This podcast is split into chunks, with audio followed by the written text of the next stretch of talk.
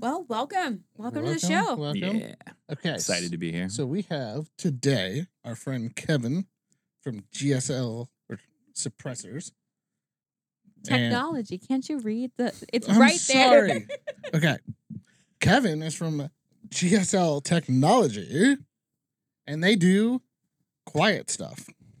All the cool stuff. So, uh Kevin, let's start with your background, kind of how you got in with the company, what you do there, what the company's all about. Tell a little brief story. Awesome. Um, well, hey, thank you so much for having me here today. I'm excited. Right? It's very humbling. um, so GSL is not a new company, right? They've existed since 1985 doing suppressors, and prior to that, they did aerospace machining. Right? Worked with a lot of titanium and Inconel already, and they built a couple components that are still on the moon. You know, I mean, so they've been, you know, they're not they're not a new company at all, right? Um, in 1985, they started doing manufacturing. They linked up with Gemtech, and they did all the production for Gemtech prior to 2016 when Smith and Wesson purchased them. Right, so every Gemtech suppressor with you know 2016 or earlier on it was built by GSL's facility in Michigan. Oh. Right, which is pretty cool. They're located in Jackson, Michigan, uh, just west of Ann Arbor. Right, not far from Detroit. And yeah, absolutely cool company. As far as myself, I mean, I grew up in Auburn and Fort Wayne, Indiana. I joined the military at 17, have been enlisted since 2005 now. And so that's exciting stuff. And my advisor linked me up with GSL at one point and said, Hey, I think you should look at a sales role with this company. And I was like, you know, I don't do sales. I am an IT guy. I do telecommunications and Cisco work and IOS and um, a lot of nerd stuff, right? And I turned him down. I was like, no, I'm not interested in a sales role.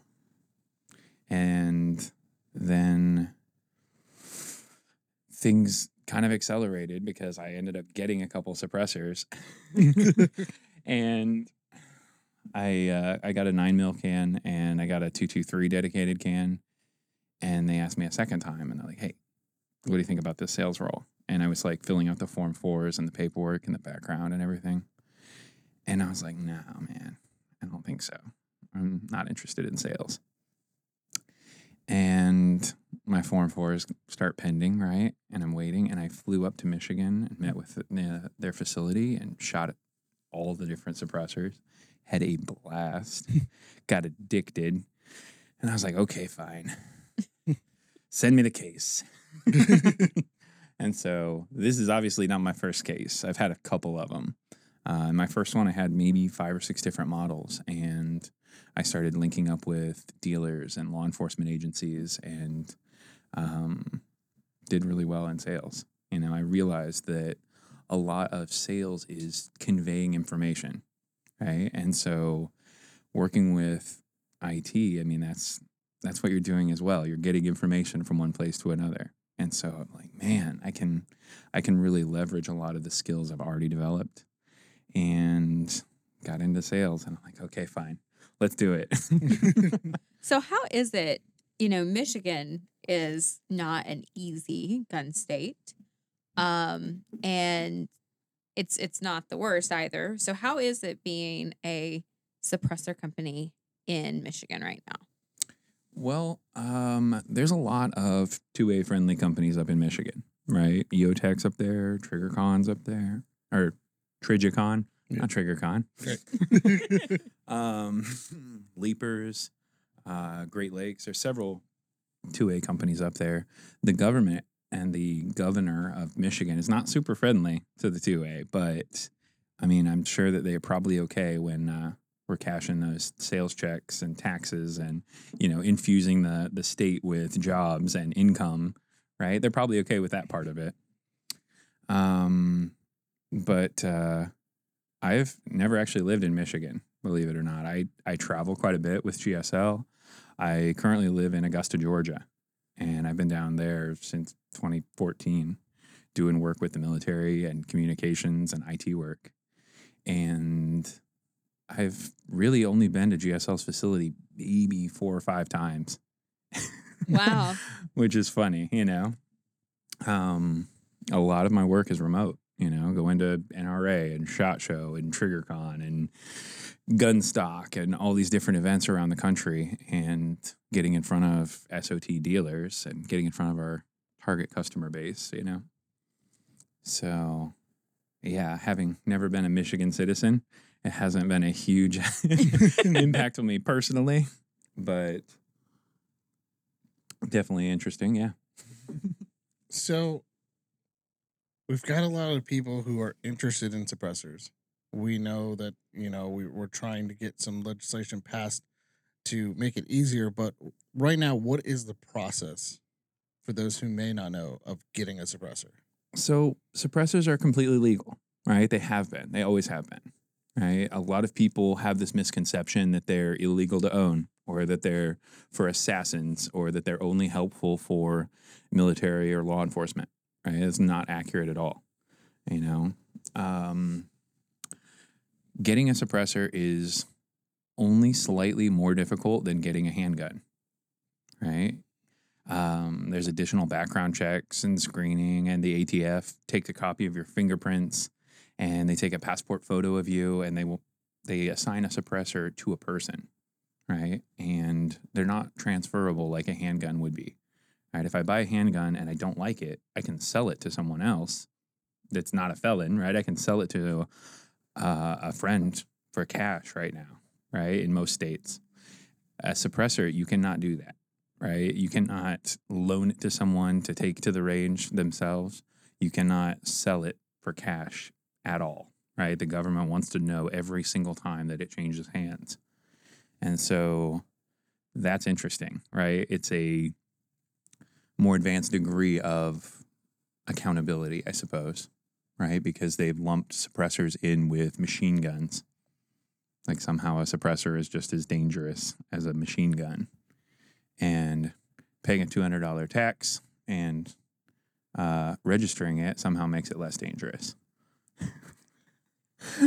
So it the it's good that you brought up that you can't like person to person sell it. So if you were to buy a suppressor and go, I don't need it anymore, how would you go about getting rid of it if you don't need it or don't like it?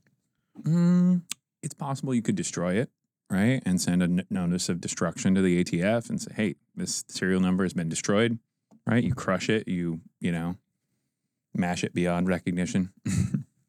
um, you could bring it to your FFL and you could consign it to them and sell it to them, pay another $200 to transfer it to them. Wow. and every time it changes hands, you know, um, it's a strange phenomenon, but you could consign it and then have someone else purchase it, I suppose. But a suppressor though is kind of a lifetime commitment. You know, it's not it's not something that you buy and sell and buy and sell like an AR-15 or a pistol even, you know. Um as far as the process of getting one, I mean, you go to your FFL and you say, "Hey, I want to get XYZ suppressor for, you know, whatever weapon platform." And they do um, form 4 right? They'll do a background check, goes to the ATF with the fingerprints, passport photos, and the $200 payment to the ATF. And then the ATF sandbags the rest of the process for two to 13 months. and then once you get that blessing, um, the approval comes back to the FFL and they say, hey, this guy can have this suppressor now. And you do another 4473 to take it home after having just completed that background check and the fingerprints and everything. You still have to do a 4473 and then you can own it. And then there's no annual fee. There's no license. There's no class three license that you have to have in order to own a suppressor. You can personally own one, you know, on that form four, that 4473. And if you live in, you know, Georgia and Florida and Tennessee and most of the uh, the 2A friendly states, you're good to go. As soon as you move to Illinois or New York, you are in trouble because you cannot bring that suppressor with you, even if you already legally own it in South Carolina, right? Which is strange. what um when it comes to suppressor ownership and uh you know well let me go let's go this route first and then I, i'll do the follow-up question. If i want to buy a suppressor can i go to any ffl or do is there specific ffls i have to go to to purchase a suppressor? If you want to buy a suppressor, you give me a call. um, there are certain FFLs that pay an additional tax, right? The SOT is what it's called, the special occupational tax. And those dealers are able to process NFA items, suppressors, SBRs, whatever. Okay. So it's not every FFL in the country that can also sell or process suppressors for you. And yeah, yeah, yeah. Once they pay that special SOT, that special occupational tax, they're able to do all of those transfers. now now that we've got that out of the way um what are some of the biggest myths about suppressor ownership and buying a suppressor? And you probably have heard them all. You've been to shows. Someone's like well it's illegal or i need a class 3 license or i need this or i need that. What are the top top 5 or top 3 myths that you've heard that you're like you that's just not true So I actually published an article on this fairly recently. it's uh, it's on our website at gsltechnology.com. It's at the very bottom. It's called like the ten most common myths, and let me see if I can pull up some of them. Um, but I mean, obviously, myth number nine on there is my favorite. Right? It's the one that uh, that people somehow think that you can that owning a suppressor means that you are subject to inspections that the government can come to your house unannounced, kick down your door, and there it is. Facts versus myths. The 10 most common suppressor myths, right? So on that on that link I've got a breakdown of some of the most common myths that I hear.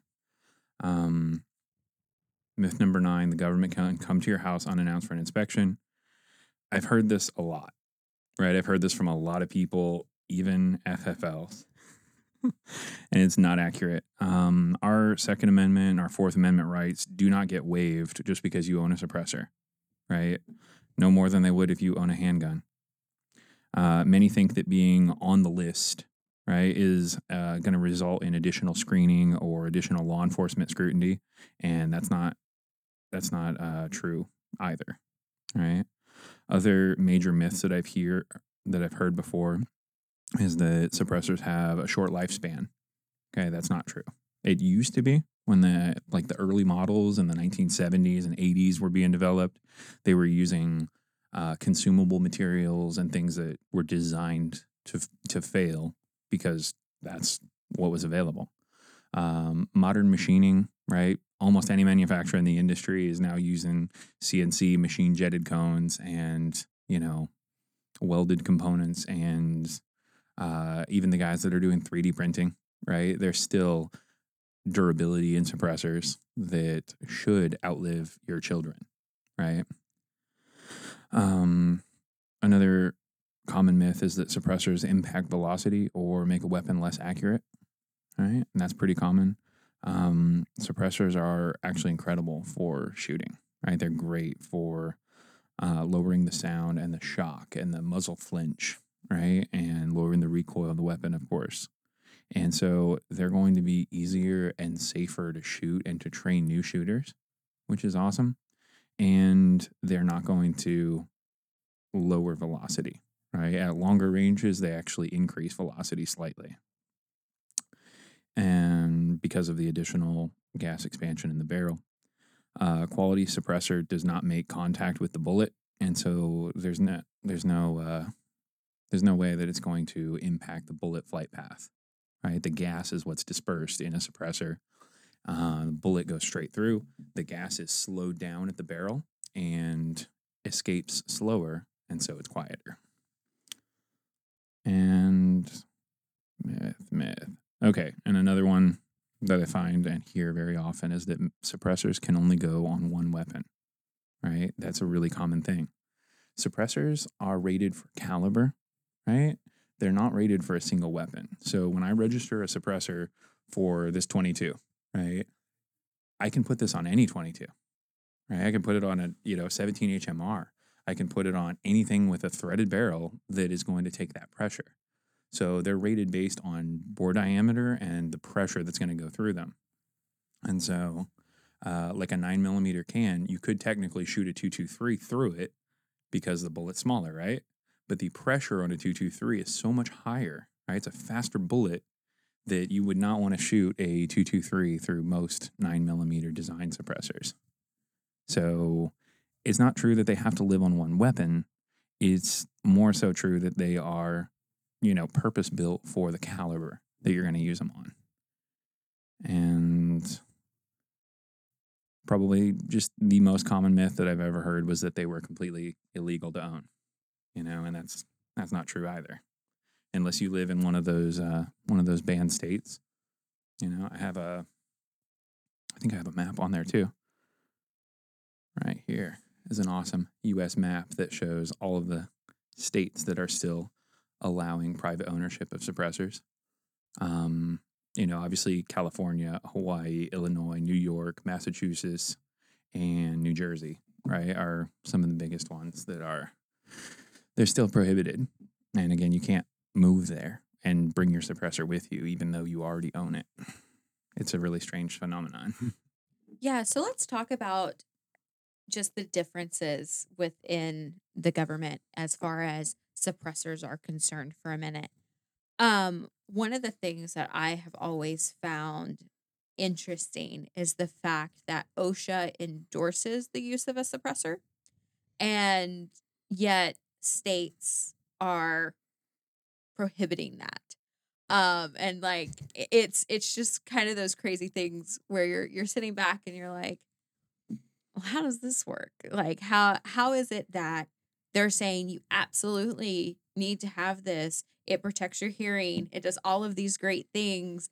Um, yet the states are going, "Mm, no, not here. Like that logic doesn't apply. And then, of course, we all know that the NFA is just a massive amount of government overreach and um, has been too long in its reign of um, tyranny. Hashtag repeal the NFA. Yes, absolutely. absolutely. Well, the funny part, like just listening to his myths, you you listen to it and it's like, how many of those are affected by Hollywood? How much laws have we have in place that are affected by Hollywood and video? Like the velocity thing. It's funny that people are bringing that up because that's like a video game thing Mhm. where it's like, oh, you put it on, it ruins everything, and it's it's funny how many people just believe these myths over the years that have come through. Like I've heard the the come to your door, and I'm like, we have a Fourth Amendment for a reason. Right. We have like this is this is what makes me laugh is that the, the amount of and it, it the amount of like misnomer and like secrecy around suppressors is like you got to be part of the cool guy club to get a suppressor or you, you got to go this it's like no everybody should have one of these. Like this half is mine. When he leave i'm just going to take all these and um but yeah it's just it's just funny like that we're still it's it's 2023 the nfa came out in 1934 Mhm. we're still believing these myths and these misconceptions over something that is going to protect our hearing or it's going to make us have a more a better shooting experience it's just funny how we still believe these silly little things Right. Well, to your question about, you know, how is it that um oh, gosh. you you said uh you said earlier how is it that OSHA is endorsing these, right? How is it that all of the science and the data and, you know, the sound metrics are saying that hey, prolonged exposure to jackhammer or aircraft engines is no good. But if you're shooting we're going to regulate and tax and fine and you know do a background check and all of these things in order to get you a suppressor right? Yeah. and i i think it's really interesting that illinois california and new york are not the lowest crime rates states right? They actually have some of the highest crime rates in the whole country and they have the most strict gun laws. so Yep. It's a really interesting phenomenon. It's almost like additional infringement and uh, laws don't actually stop criminals from committing crimes, right? Um, suppressors are not often used in crimes, obviously, because a person who has already done those background checks and already done that screening and, you know, done everything legally is not generally just changing their mind one day and becoming a, a, a killer, right? And so I can't really explain that other than fear, I suppose, you know? Yeah, and I- think uh, more to to your point and John, it is the understanding of how much culture affects what we have to deal with as individual gun owners.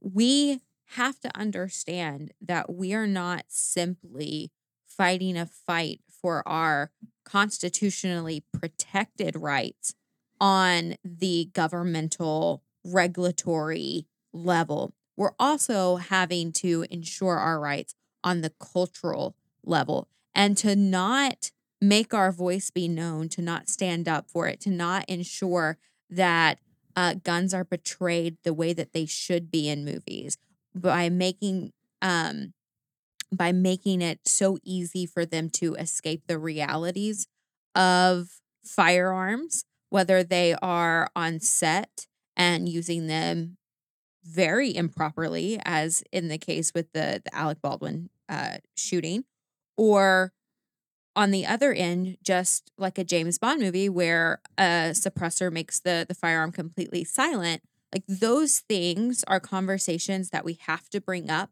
so that we can start on, the cultural battle that plays so much into how the Second Amendment is perceived for people that aren't in the community. Right. Now, um, I if I have a suppressor and I want to because we talked about this before the show, and I'm traveling with said suppressor, what is uh, what's kind of like the thing that goes around traveling with a suppressor or any NFA item? Well, I've got a couple suppressors. Just a few. I've got a few, and I almost had to empty like one third of my safe to come here. Um, here's the thing with traveling with suppressors and traveling with firearms. You know, they don't want the possibility of a firearm discharging in your luggage, right? Which is totally normal. That's why you can't have a loaded magazine inside of your weapon while you're in a plane, which I get.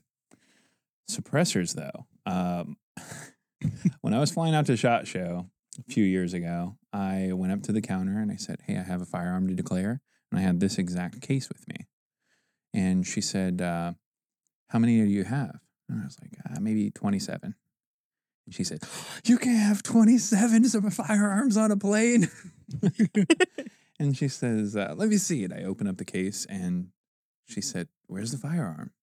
And I said, These are all firearms. The ATF says these are firearms.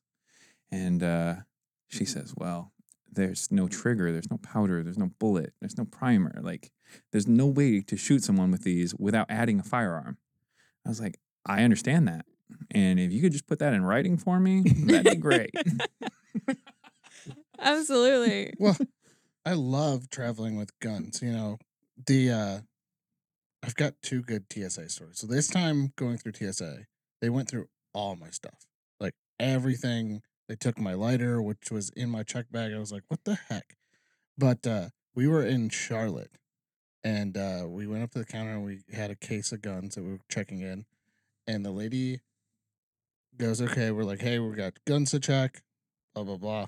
Uh, and the lady comes up and yells from the other side of the counter, goes, Are those the guys with the guns in the airport? and and I was with, uh, you know, Kurt was there, and the lady behind him was like, uh, Excuse me? He goes, I work for a firearms company. uh, this is what's going on. I've had that. I've had TSA call me on while I'm getting on the plane and go, Hey, we need the combinations to your lock. I'm like, I'm on the plane. Like, you guys should have checked this Right. before I got on the plane. It's just goofy how TSA like it's this big disconnect between TSA and I heard it this time when I was uh, leaving Phoenix is that not all they're all supposed to be doing the same thing, but not all of them do. Mm. And that's just baffling. I Yeah. think it's a lack of education for a lot of people too. Yeah. Um, and again, that kind of goes back to the cultural thing.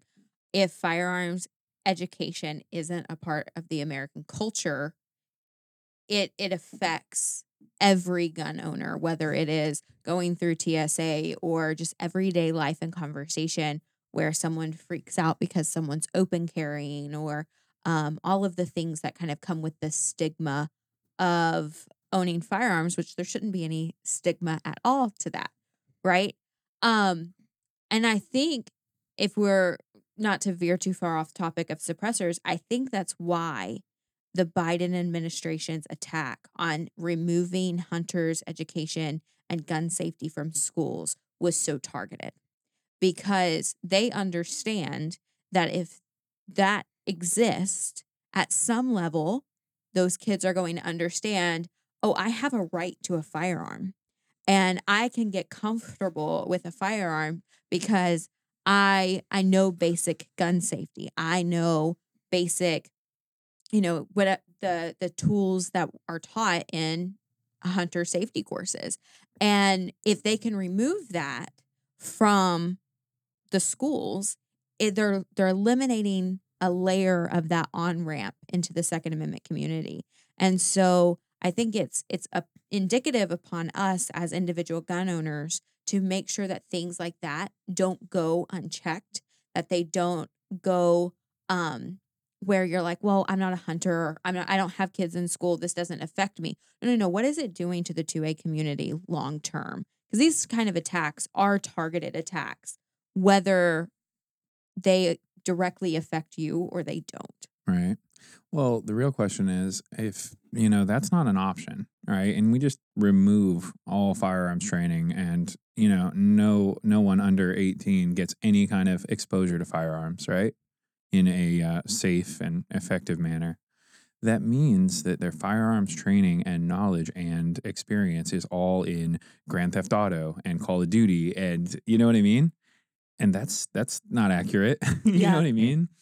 And so if that's all you know is um, Grand Theft Auto, you know, and flipping over cop cars and, you know, getting points for shooting people in the head, I mean, it's not that's terrible, right? That's a terrible thing for the Second Amendment and for long term, you know, long term health of our nation, right? If you really want to lower the the violence in the US, you know, over the next year the next five years, the next 10 years, I would imagine all of that, you know, safe firearms training being uh, a lot stronger. You know what I mean?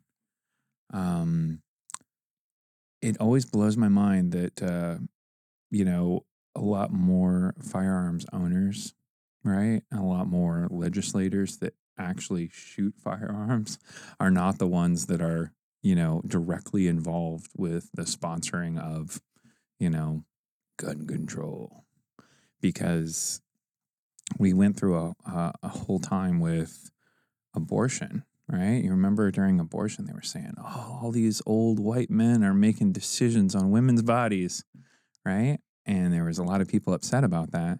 And then you look at the firearms and you're like, wait a minute. These guys trying to make decisions on firearms and pistol braces and whatever, they are not gun owners. They are not guys shooting, and they have no idea what they're talking about either. And so it just blows my mind a little bit if you think about that like duality of saying that, you know, old white men shouldn't make abortion decisions. And then you look at firearms and you say, well, let's have all of the anti gunners sponsoring and pushing all of this legislation. Well, it's it's funny that you brought up like the no firearms training until you're 18, so on and so forth. Being someone who worked at a range at one point and talking to a lot of range people, when foreign foreigners come in or tourists come in from other countries, they come in and they want to shoot stuff because they can't do it at home, and they are the ones who are doing the things they see because all they've seen it in is Grand Theft Auto and Call of Duty, and you see them like they go on the range and do goofy stuff, and you're like, whoa, whoa, whoa, let's take an hour or two and kind of teach you this gun safety stuff and how to do it properly. And they always come out with a big smile on their face, having fun, but they don't. that's how they learn because they don't have it in their country. I've Mhm. seen a lot with Australians. I've seen it a lot with uh, people from China and other things where they come in because they don't have the Second Amendment in their country, but they want to like enjoy that freedom that we have, and they get to go do that uh, here, which is I think pretty cool. Mhm.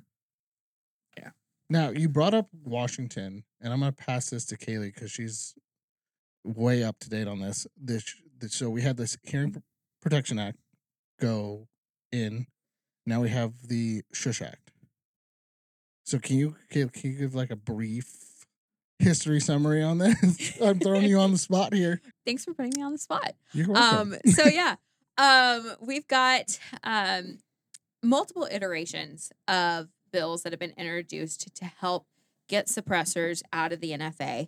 Um, the last Congress, we had the Hearing Protection Act, and that was uh, a GOA backed bill. It was introduced in the House, I believe, by South Carolina Representative Duncan.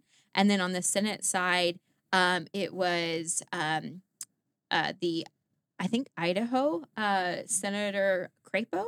Yeah. Um, and so um, those guys kind of have reinvigorated the the charge to get suppressors out of uh, the NFA. This Congress, it came as a different bill, and that bill was introduced by uh, Senator Mike Lee and uh, Representative out of Virginia Good.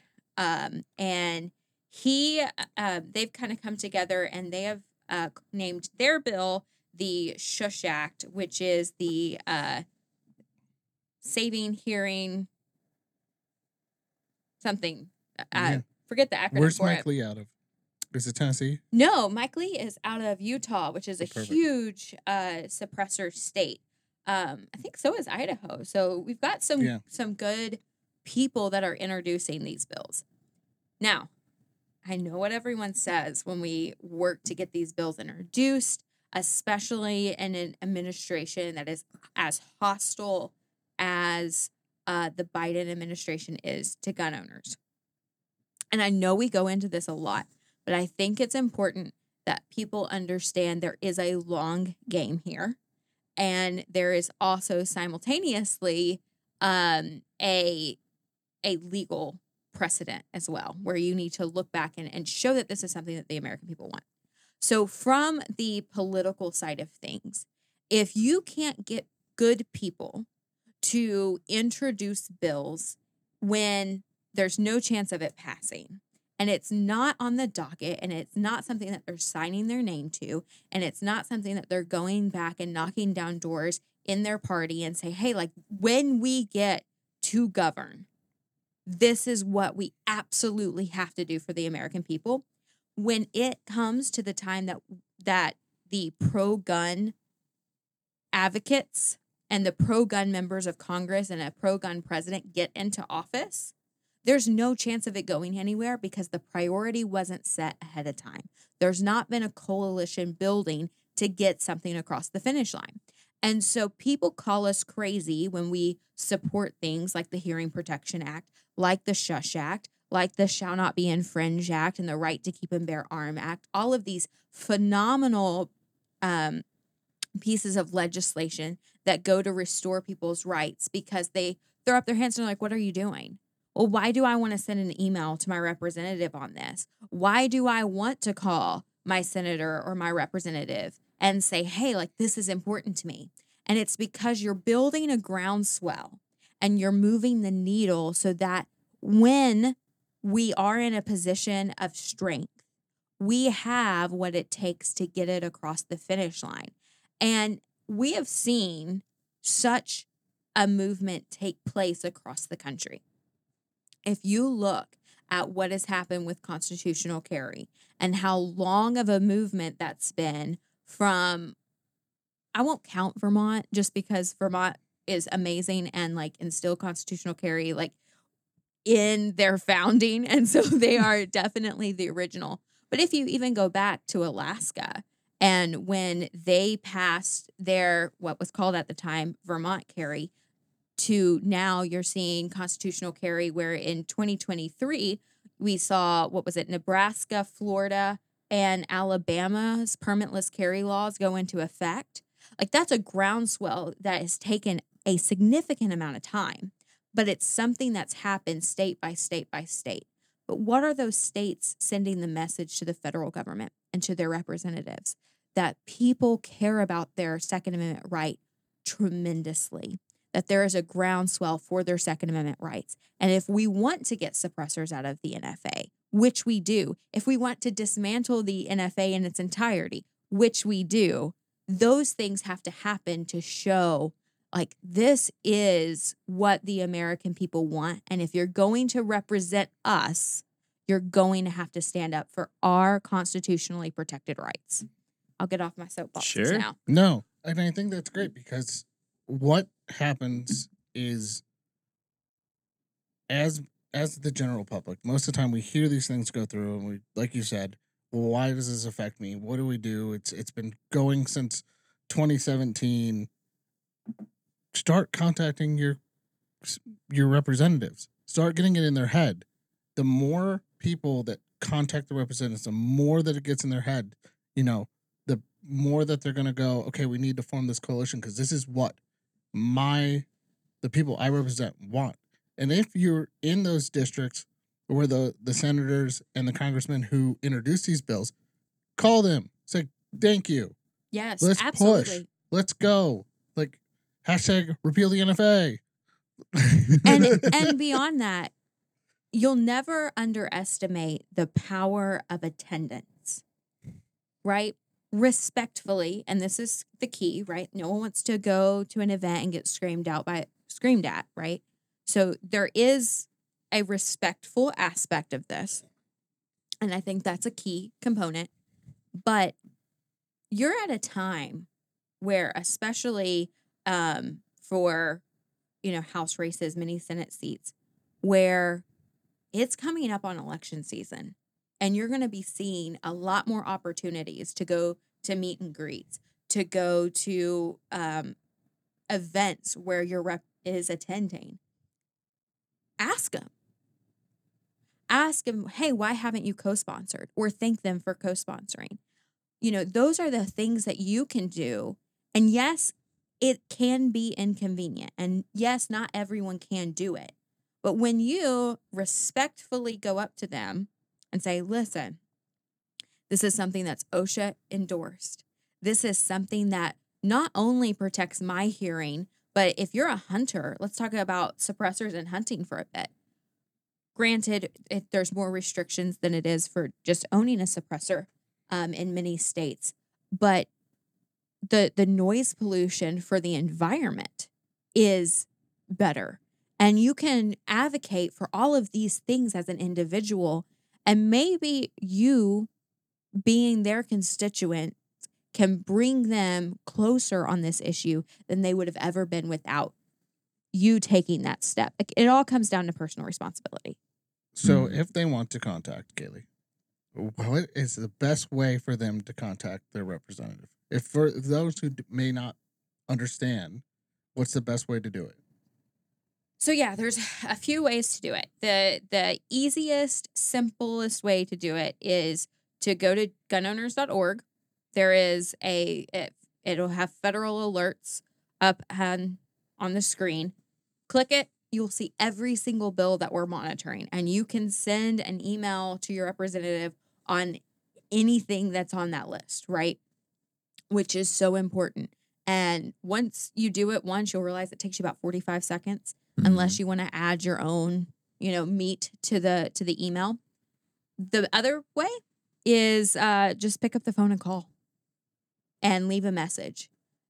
Like it might sound crazy, but it makes such a difference. We've seen it work time and time again. Yeah, I've I've seen the website utility that you're talking about, and it auto populates, you know, based on your zip code. It says, "Oh, this is your rep. This is your rep," Mhm. and that's incredible. Um, I'd be really interested to know how many of our congressmen, you know, believe a lot of those myths that we were talking about earlier. You Yeah. know, I'm sure a lot of them. I'm sure if you took a poll of Congress and said, "Are suppressors illegal?" You know, it'd be really interesting to see what kind of results you'd get Yeah. you know because a lot of them are not gun owners Sure. You know, a lot of them don't care about firearms and don't care about the additional infringements. But I feel like, you know, I feel like a lot of the traction that the Hearing Protection Act and a lot of these bills are losing is because they then get coupled with other things. And they're like, oh, well, you know, that sounds great, but we need to add, you know, this kickback to agricultural society or whatever the hell they put in there. And then all of a sudden it doesn't pass because of all of the fat that is in there, right?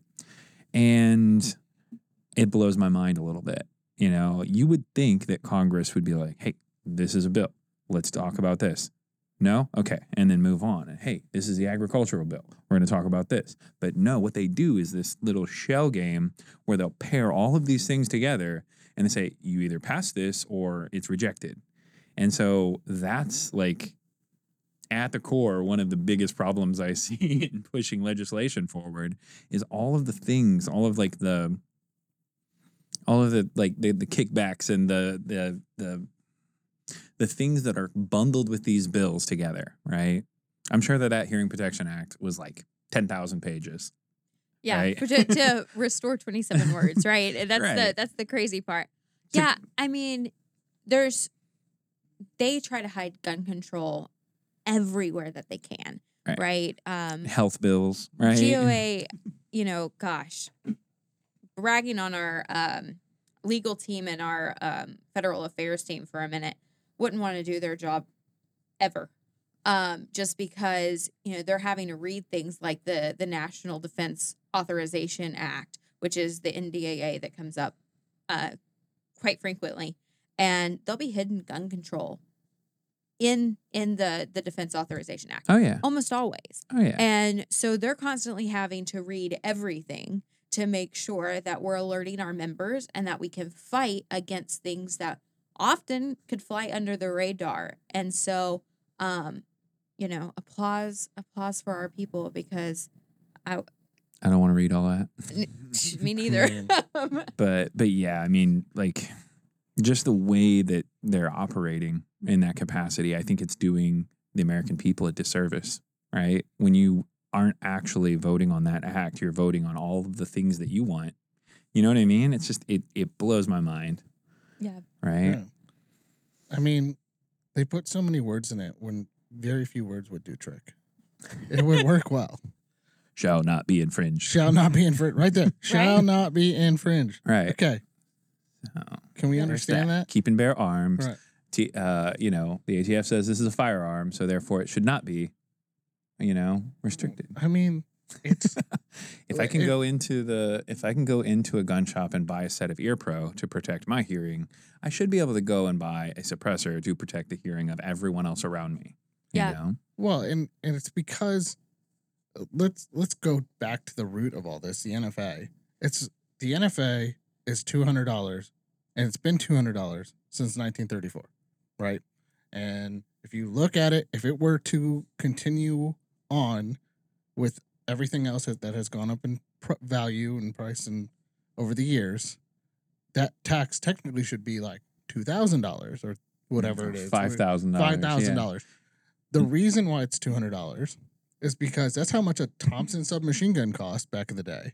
So two hundred dollars, you got to pay a two hundred dollar tax. So that's the same price, and we're seeing this again with this proposed thousand percent excise tax, and we're seeing this with the proposed that you have to be an FFL to sell your own thing, which would or your own guns because you're making a profit. They just want to go after you know the working class, and we see this like the the brace ban and everything. How many people have they affected? Not only on this war on plastic, which we Kailey coined the term and love that term, but now they're also it's the war at the dinner table. It Mm. really is. They're taking away pieces of our industry. They're taking away things. They're trying to hurt us, not only by taking away our rights, but hit us in our pocketbooks. Yeah, it's pricing people out of their rights. And, you know, thankfully, the thousand percent excise tax is not something that is going to get passed. Um, but, and this is why the no compromise approach matters and why GOA is no compromise is we don't want them to say, okay, well, a thousand percent was too much, but, you know, we'll go down to a hundred percent. Mm. and that be brought out as well that was a win right because they wanted this but wait a second what what did gun owners win in that deal not a no win. no 100% what It's but that that is how so often things are brought up is well they wanted this and we we we settled here you know and and what's insane is what you've done is you've made no party happy right. because on on one side of it you have the anti-gun left that's like but we wanted a thousand percent and you know it's it's that you know like we didn't get everything we want but we'll get more next time and you know like they're advancing their cause and they're like you know calling their reps and they're like you know why didn't you settle for like 101 like you know they're always wanting more of the pie but on the other side you have to look at where the second amendment's at and they're now you're going as a gun owner and you're like wait yeah we didn't get the thousand percent tax but what the heck do you realize what you've done? You've weakened everyone's ability and and thankfully you know that's not something that we're seeing in this bill but that's why and and so often we get this question well why no compromise? Why? And and that's why. It's Mhm. because every time we compromise the only thing we're doing is weakening our position. Yeah. the only thing we're doing is saying those 27 words penned by our founders that protect the right that is the government didn't grant that right. That is a natural right. And that natural right is now weakened because because we allowed the compromise. Well, look at New York and California. Let's, uh, you shoot a ton. You got you, you shoot a ton. You order ammo online, it gets straight to your house, right? If Mhm. you if you do go that route. If you order ammo online in California or New York, it's got to go to an FFL. Then you pay a background check fee. Then you Right. pay this fee and this tax and Yeah. that tax. they have a tax per bullet. Yeah. and you're you're getting priced out. So you buy a box of nine mil for 10, 11, 12 bucks, 13, whatever it is. You add 10 bucks, uh, you're doubling your price. So why, you know, you end up buying in bulk, which is what you should do. And but then you're adding all all these added fees and they're pricing people out because they don't want them to have these rights. And Yeah, I mean it's the uh, oh goodness, I'm gonna blank on a state. Is it Illinois that has the FOID card where you have to uh, have Illinois has FOID card. New Jersey has something similar to the. Fo- It's not called FOID in Jersey. It's something else. Uh, Massachusetts has a firearm. New York's got a card too. Yeah, I mean those are just uh, it's insane. It's Additional insane. infringement. It's Mhm. additional infringement, and then ultimately, again, it's it's making what they know to be the biggest, the biggest issue, and the the best way for them to win is for people not to join the Second Amendment community. Because once you join, you find a welcoming community. Once you join, you understand that you have the ability to protect yourself. Once you join, you're more likely to go and get training and uh, purchase additional firearms and you're most likely going to be a gun owner for life. hmm And that scares them. And so, what they're doing is they're making that on ramp into the Second Amendment community much harder. And it's why they've gone after hunter ed- education in school. It's why they're adding all of these different layers of infringement, is because we know at our core as Americans that we have the right to defend ourselves.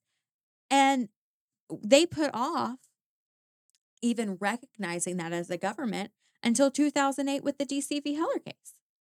And so, you know, it's so important that we talk about these things and that there's education involved so that we don't let this happen in more states and we stand up and hopefully repeal some of these infringement measures, even in the difficult territories. Well, I mean, we saw it with the assault weapons ban, the 94 ban that sunsetted. We've seen it with the 68 Gun Control Act. We see it with the, uh, what is it, 86? 86. yeah. 86 when you, like, we're seeing this all the time. And it's, we're seeing all the gun control in all these different states, it doesn't work. I mean, I saw this funny stat yesterday. Um, Mexico has one gun store in all of Mexico. It is on a military base in Mexico City.